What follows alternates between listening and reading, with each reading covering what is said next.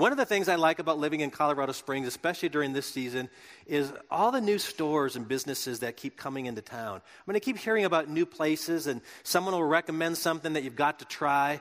And, and I love that because there's so many really cool places, cool businesses, services that are offered in our community. Uh, last year, a couple in our church, uh, Barry and Susan Dodson, invited my wife and I to go try Fuzzy's Taco Shop. Have you heard of that place? Now, I have to tell you, I was I was a little cautious. Anytime you put fuzzy with meat, it, it concerns me. So a, a, fuzzy taco shop just says, I don't know, that just sounds like kind of a messy, dirty place. And so we decided to check it out anyway. We, we drove up there. It's on North Powers and right hand side of the road. We pull in, and we couldn't find a place to park. I mean, I mean, this place is, is so popular that the parking spots were all filled. And so we drove around, drove around, finally found a place parked says, We got to check this place out. We walk inside. There's nothing spectacular about the layout of it, but you can just tell there, there's a vibe in the room. There's, a, there's a, a, chatter going on. There's some noise. People just don't have their nose in their food. They're actually like having fun being there. And we look around, they've got TVs on the walls, there's sports games, but nobody's really watching the TVs even. It it's, it's almost feels like we're all on the winning team and we're celebrating. So people are eating their food, and it's very affordable. And we decided to, to try some food there and loved it. And in, eh, in, fact, we came back and brought our small group to it. And we said, man, this was like a secret that we never knew about until someone told us. And a lot of places are like that. You have ever heard of it's the best known, best kept secret in the city? Businesses don't want to stay secret, they want to be known. And there's no greater advertising than word of mouth advertising. You can spend a lot of money on billboards and, and TV ads and mailers that go out to people, but by far the, the most impactful form of marketing is word of mouth. It's when one person experiences something that is so satisfying might be a business might be a service might be a restaurant it's so satisfying that they can't keep it to themselves they got to tell someone else and what's so powerful about that is they're not paid to do that when a business says hey we're the greatest such and such you go yeah right you want us to buy your product. That's why you say you're the greatest, and I don't really believe you're the greatest. But when someone says, hey, we tried this new place, it was amazing, you need to try it too, they're staking their reputation on, on it.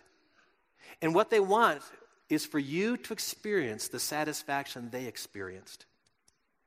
And you know, when, when God started this whole thing called the church and the gospel and the message going out, he didn't, he didn't resort to billboards. He didn't resort to a marketing campaign that, of printed materials. He, he didn't have airplanes fly over with banners or, or give you rainbow colored wigs to wear at sports games. He says, here's, here's the way I'm going to do it I'm going I'm going to make you so satisfied in your relationship with Jesus that you can't keep it to yourself.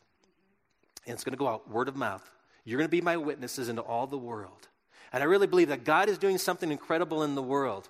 And He's doing it through people like you and me. And we've been going through this book of Ephesians, learning about this, this message called the gospel and its impact on people in Ephesus. And so if you have a Bible, uh, like I said, we're going to be in chapter 3 today. We're going to read uh, actually kind of a difficult passage this week and again next week that that you really have to kind of settle into and say, okay, what, what's the value to me? And what I took out of this passage is, is Paul's example to us in his commitment to what God was doing in the world. It, to me, it, it makes me want to join Paul. It makes me want to do what he's doing. Maybe not in the same way, because Paul is different than me, it's a different time period, but to be engaged in what God's doing in the world. And I want to invite you to do that with me. So, Ephesians chapter 3, I'm going to read the first six verses. For this reason, I, Paul, a prisoner of Christ Jesus on behalf of you Gentiles, assuming that you have heard of the stewardship of God's grace that was given to me for you, how the mystery was made known to me by revelation, as I have, brief, as I have written briefly. When you read this, you can perceive my insight into the mystery of Christ, which is not which was not made known to the sons of men in other generations, as it has now been revealed to his holy apostles and prophets by the Spirit. This mystery is that the Gentiles are fellow heirs, members of the same body, and partakers of the promise in Christ Jesus through the gospel. When we read about Paul, and we look at his story, we can get so caught up in to think, ah, oh, Paul, such an amazing man, so devoted to Christ. God used him in such incredible ways. What we might forget is that God's wanting to use you and me in a similar way. Maybe not as quite as impactful, maybe not as an apostle and, and as a church planter or missionary, but in our own sphere of influence in a very significant way. See, God is saving the world through people like you and like me. even today. And this wonderful message of Jesus is going out. And what I find in this passage is if we look at Paul's example in his attitude, in his posture, how he approaches things, in his, in his responsibilities, we too can share in the, in the same mission that he's involved in. Now, he starts off with this phrase. It's the first verse there. And if you, have a, if you notice in your Bible, there's, there's a hyphen there. It's like Paul starts talking and then says, Wait a minute, I have something else I want to share right now. He starts, For this reason, you know, as, as you've heard, I've been a prisoner uh, of Jesus Christ and all this. And then he goes into this tangent. It kind of seems like a tangent. Paul does that a lot. You notice in, in the first chapter when we were back there, verses 3 through 14 is actually one sentence in the Greek. And then there's another long sentence for the rest of the chapter. It's like Paul, once he gets talking, can't shut up. He does it in the second chapter. There's a whole, whole number of verses that in the Greek are one sentence. It's the same here. When he goes into this, into this kind of parenthetical statement, it's, it actually goes from verse, verse 2 all the way to verse 13. It's one sentence. It's like Paul, Paul gets so caught up in something that he's got to, talk about this right now. And I love that about Paul. It's one of the reasons I, I believe the scriptures are authentic. It's because it's not, per, it's not perfect. It's not like everything's put in precise order. The personality of the writer comes out. It's, it's God says, you know, I want to use Paul, and all all Paul's idiosyncrasies and his passions and his, and, his, and his way of thinking, I want to use that for my glory. If you've been reading through Luke with us, you notice that Luke is different. Luke's very orderly and proper, and he's, he's documenting this account, this historical account of Jesus. But when you come to Paul's writings, Paul gets like so passionate. He gets like, I got to tell you about this. And then he goes off, off, off, and there's a big thought about God, and then he comes back to where he left off. And that's Paul. I love that about Paul. It just tells me God uses people in their distinct personality.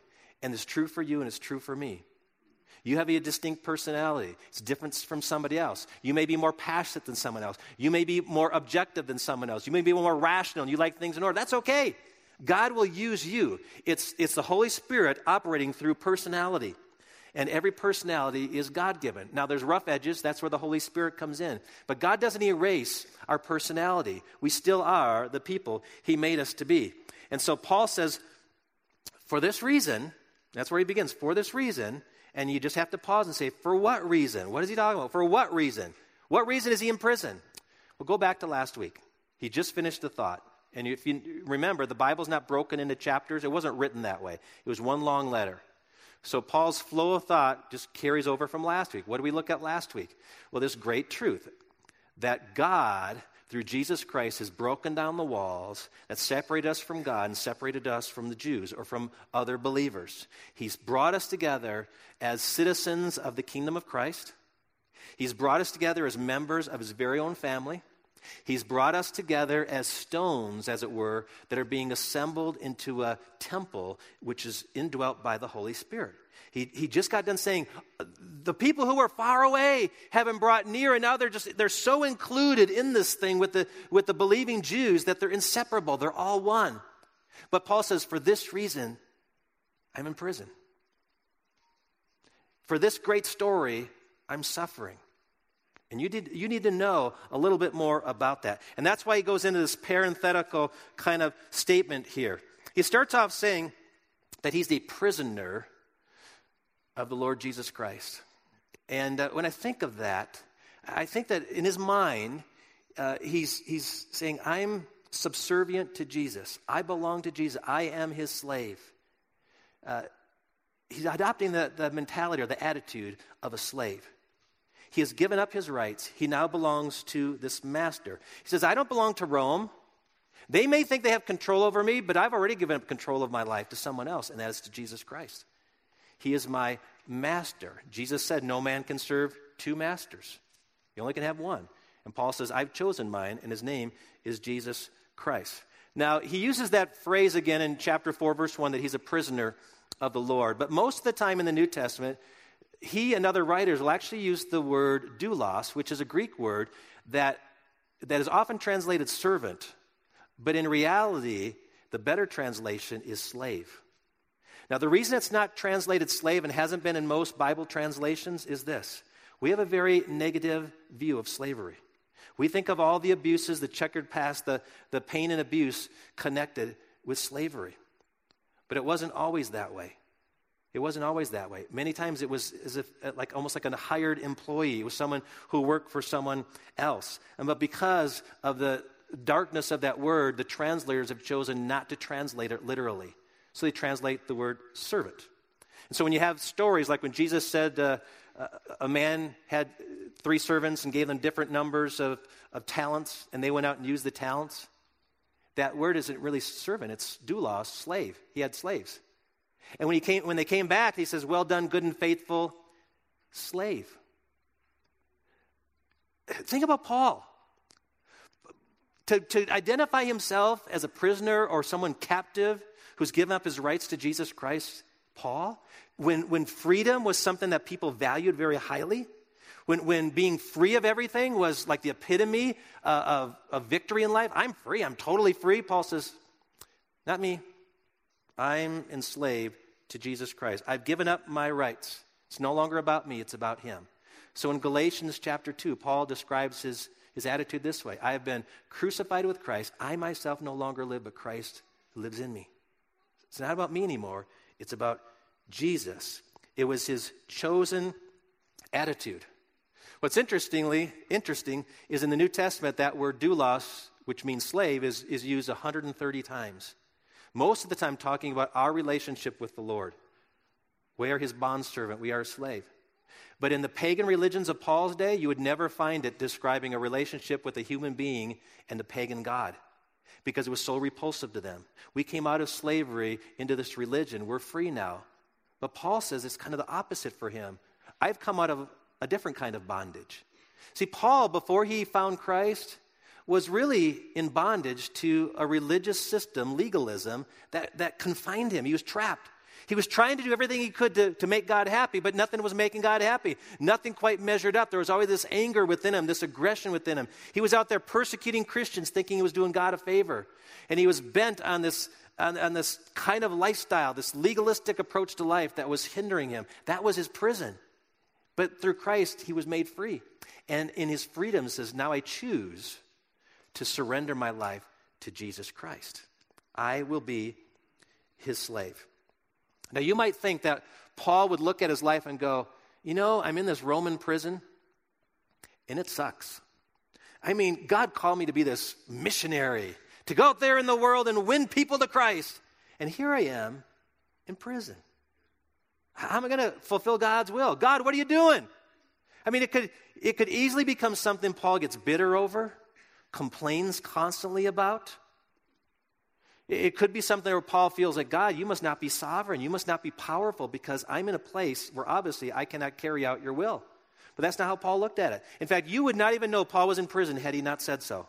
The tone of the letter, and this is true of Ephesians, Philippians, Colossians, Philemon, all written from prison, you wouldn't know he was in prison if he had not said so because his attitude is so positive.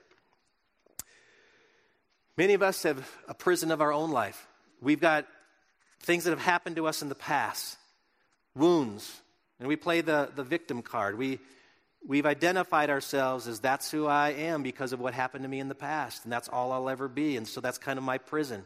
I can never escape it. Some of us have a prison of addictive behavior, of habits, of tendencies in our life, patterns of behavior that we fall back into. And we may rise up at times and have victory over it, but then we fall back into it. And it's like we get sucked back into this prison. We can't get out of it, we can't break free from it. Some of us have this prison of shame and guilt and doubt, hopelessness. And we feel like there's, there's like bars around us. I can't ever get away from this. And so we become resentful. We become despondent. And we look to God and say, God, where are you in the midst of all this? But that's not what Paul did. Paul looked at his situation, just he knew, God, you're sovereign. God, you're still in control. See, Paul had been in prison before. Remember the Philippian prison he was in. Paul, Paul will be in prison again later, but during this stay, we'll find out Paul's actually in about his third or fourth year of being in prison. I mean, that's a long time. That's a big chunk of your life. He's in prison day after day after day. It would seem like, God, I'm on hold. I can't do ministry. But that's not Paul's attitude. He, Paul actually continued to do ministry, maybe in a little different way. For example, the prison did not stop Paul from praying, didn't stop him from praying. If you read through his letters to the churches, it sounds like Paul's praying all the time. He says, In all my prayers for all of you, I keep asking God or I keep thanking God. It seems like Paul is so devoted to prayer. Well, he's got a lot of time to pray while he's in prison. Sometimes God brings you to a place in life where you slow down. Maybe you've had surgery. You're in the hospital. Maybe you're unemployed. Maybe you're deployed. Maybe you're going through a phase of life where you go, God, I, am idling now. I'm just kind of waiting. I'm just waiting to get that job, waiting to get to school, waiting for the move. And God says, Why are you waiting? You can pray right now. And we underestimate the power of prayer in accomplishing God's purposes. Maybe God's given us space so our ministry right now could be a ministry of prayer. It didn't stop him from witnessing. The prison did not stop him from talking to other people about Christ. When you read the book of Philippians, Paul, Paul says something pretty amazing. It's not in your notes there, but Philippians chapter um, 2, verses 12 and, excuse me, 1, verses 12 and 13, Paul writes, I want you to know, brothers, that what has happened to me has really served to advance the gospel, so it has become known throughout the whole imperial guard and to all the rest that my imprisonment is for Christ. What Paul is saying that everybody around me knows. And by the way, these were elite soldiers, hundreds of them, the whole guard. He says, they all know why I'm here. They all know that I'm here because of Christ. How did that happen? Well, in the Roman prisons, quite often, you were actually chained to a guard. And you may feel like, man, I'm confined. I can't go anywhere. I can't do anything. I'm stuck here next to this guy. Here's how Paul looked at it I have a captive audience all day to talk to him about Jesus. And that guy, when he gets an earful, says, I'm done. New guy comes. Paul says, New material now. Do you know my story? Do you know how? You know what Jesus did for me? He keeps sharing it. And it becomes known throughout the whole guard that Paul is in prison because of Jesus. Sometimes when we feel like, God, I'm stuck in this place, God says, I put you in this place because you're going to reach people that could never be reached elsewhere. You are there to speak to people. Maybe you're in a school, you had to go back to school back at college. God, I don't know why I have to go back to school to learn some things for my job. And God says, You're in a new place now. All kinds of people around you that don't know me. You're, you're in a job that's not your ideal job. It's kind of like a stepping stone job. And you go, When I get to the real job, then I can really serve the Lord. And God says, Right now, serve me right where you are. You got people in your job that I'm, I, I need you to be my witness there. You're living in an apartment because you want to buy a house, but you're not ready to yet. And you go, man, when I get a house, we're going to have people over to the house. We're going to, we're going to talk to Jesus, about Jesus to them. And he says, don't wait till then. Do it right now. You, you're in an apartment complex with all kinds of people that need to know me. See, where has God placed you right now? It may not be a hindrance to ministry, it may be a platform for ministry. And, and Paul couldn't be stopped from encouraging others. You know, one of the greatest things Paul did in prison was write some letters to churches that ended up being included in your Bible? Otherwise, he probably would have been too busy to do that.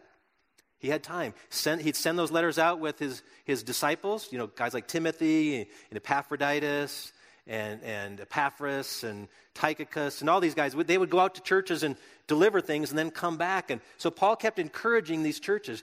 Uh, just because you're in a place that you don't feel like is your best platform doesn't mean you can't keep encouraging people in their relationship with the Lord. That's what Paul did. Paul knew that, that Jesus was still his master, he was still sovereign, he was working out his will in this place. Now, there's a real interesting law in the Old Testament about slaves. See, there were some Jews, some Hebrews, that were actually slaves of Hebrews, in a sense, employees. And they were treated well. But on the seventh year, they were commanded by the, the owners were commanded to release them. And so I want to read to you a passage from the law from Exodus chapter 21. It says, When you buy a Hebrew slave, he shall serve six years, and in the seventh he shall go free for nothing. He doesn't have to pay for it. You just release him, he goes. He's a free agent. Go. If he comes in single, he shall go out single. If he comes in married, then his wife shall go out with him. If his master gives him a wife and she bears him sons or daughters, the wife and her children shall be her master's, and he shall go out alone. But if the slave plainly says, I love my master, my wife, and my children, I will not go free, then his master shall bring him to God. And he shall bring him to the door or the doorpost, and his master shall bore his ear through with an awl, and he shall be his slave forever. In other words, the slave who's fulfilled his duties six years, seventh year, year of freedom, owner says, You know what? It's been, it's been a pleasure working with you. God says it's time for you to go free. If the slave says, you know what, I love it here. I love, I love serving you. I, I want to stay.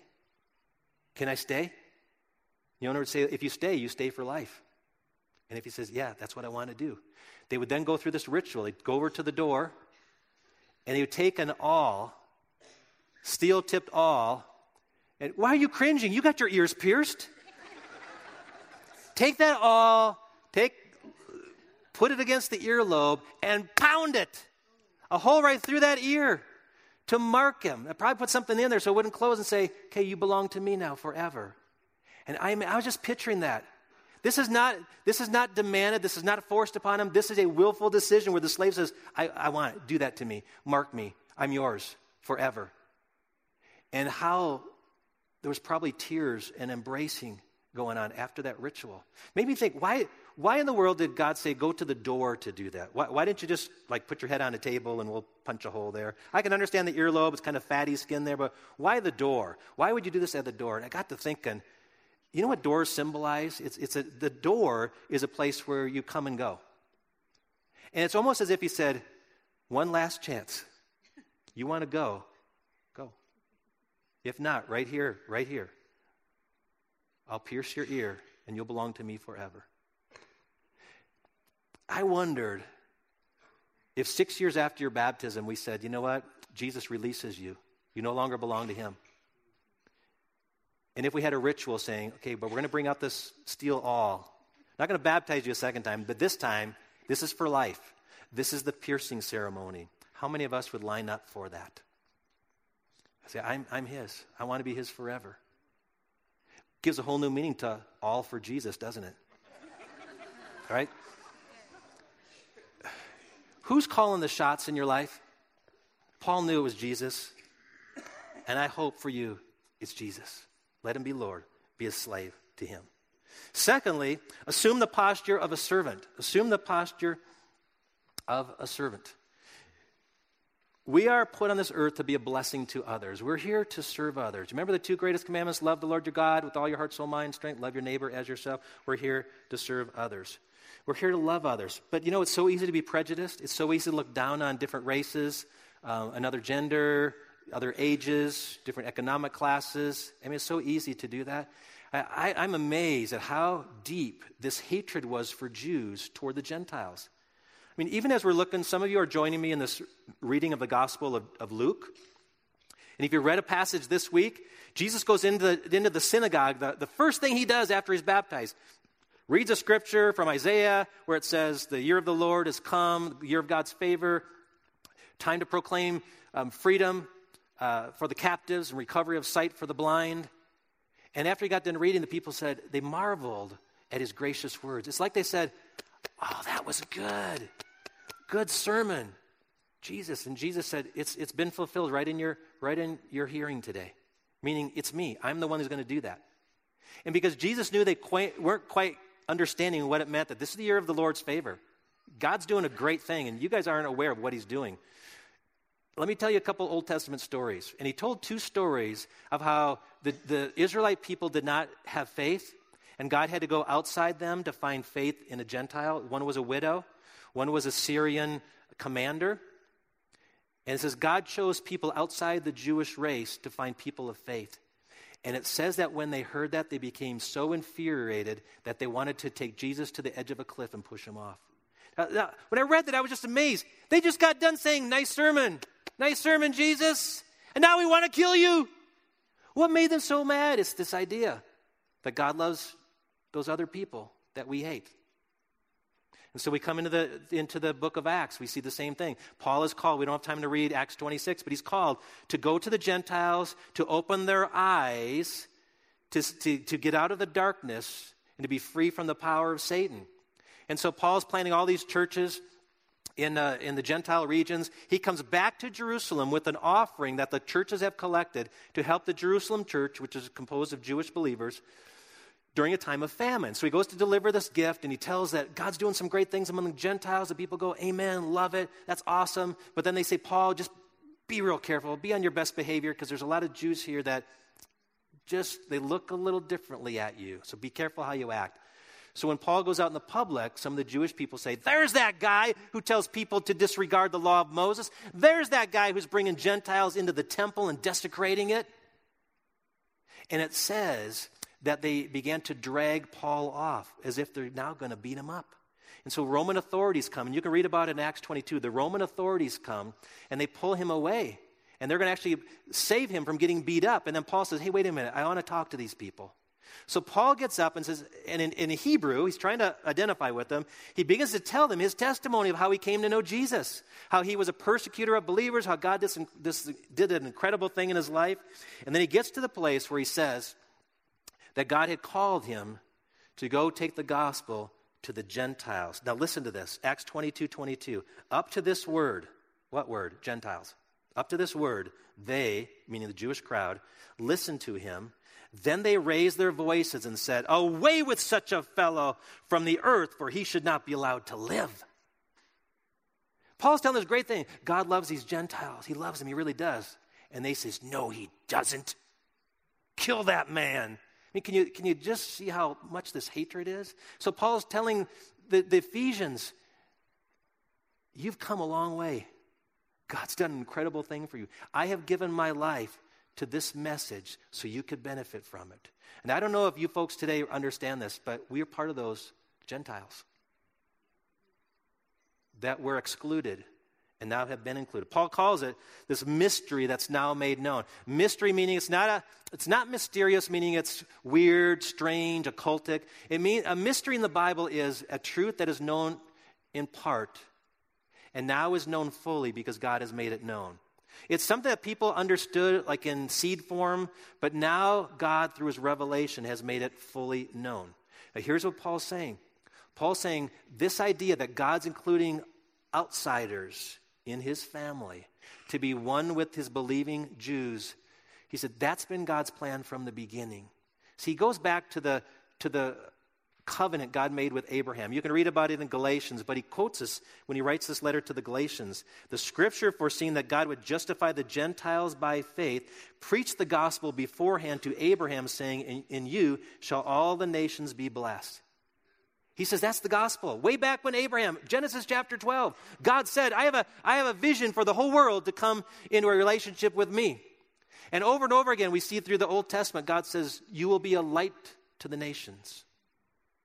He says, My salvation will be known among all the nations. I mean, a lot of scriptures, we don't have time to look them all up, but he's, he's telling them. When we come to the Gospel of Luke, Luke is a Gentile. He's writing his, his gospel, and if you haven't caught it already, Luke, Luke accentuates the fact that God loves the Gentiles. And so when the, when the story of the birth of Christ comes, he makes sure it's very clear. When the angel spoke, he recorded these words, and this will be good news of great joy for all the people. When Simeon in the temple took the little baby Jesus in his arms, he says, This is a light of revelation to the Gentiles. So it's always been God's plan to include the Gentiles in his family, in his kingdom, in his church. Some people think that it was an afterthought of God. It was a parenthesis in God's plan. It was God's plan from the beginning. It was always God's plan. It always will be God's plan. And Paul says, I'm a servant of that message. And because of that message, I'm suffering in prison, but you benefit from it. See, I love Paul's attitude of I'm just going to I'm here to serve other people. We find it in 1 Corinthians chapter 9, for though I am free from all, I've made myself a servant to all that I that I might win more of them. Sometimes we think that in order to win people to Christ, I've got to be bombastic and loud and forceful. I think the greatest thing you can do is just adopt the attitude of a servant and love people and serve them and the door will open for you to represent Christ to them. One other thing Paul says is that he accepts the responsibility of a steward. Of a steward.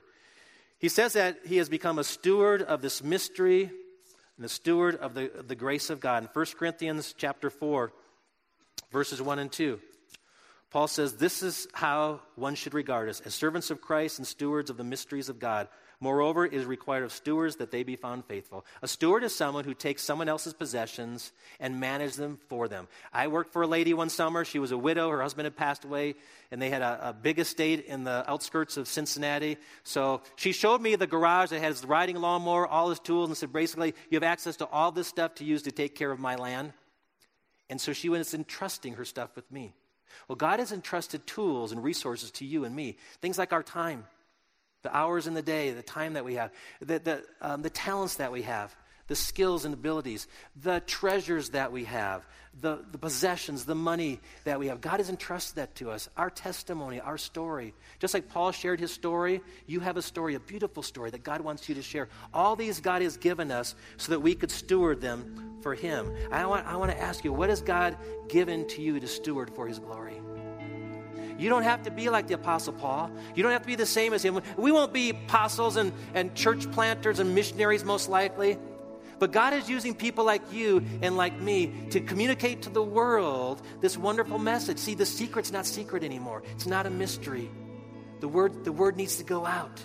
And here's how the word goes out it's when a man or a woman, whether, whether it's a child or an, or an adult or a senior adult, comes into a relationship with Jesus and finds it so satisfying that you, you just can't keep it to yourself.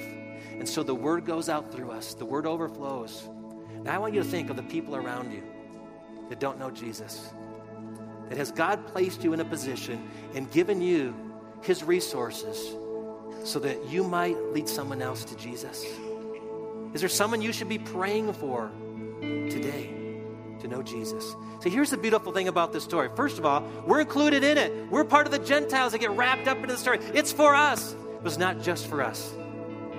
There's a world out there. Every day you come across men and women there's not a single one that you see, no matter how vile they are, that Jesus has not loved and died for.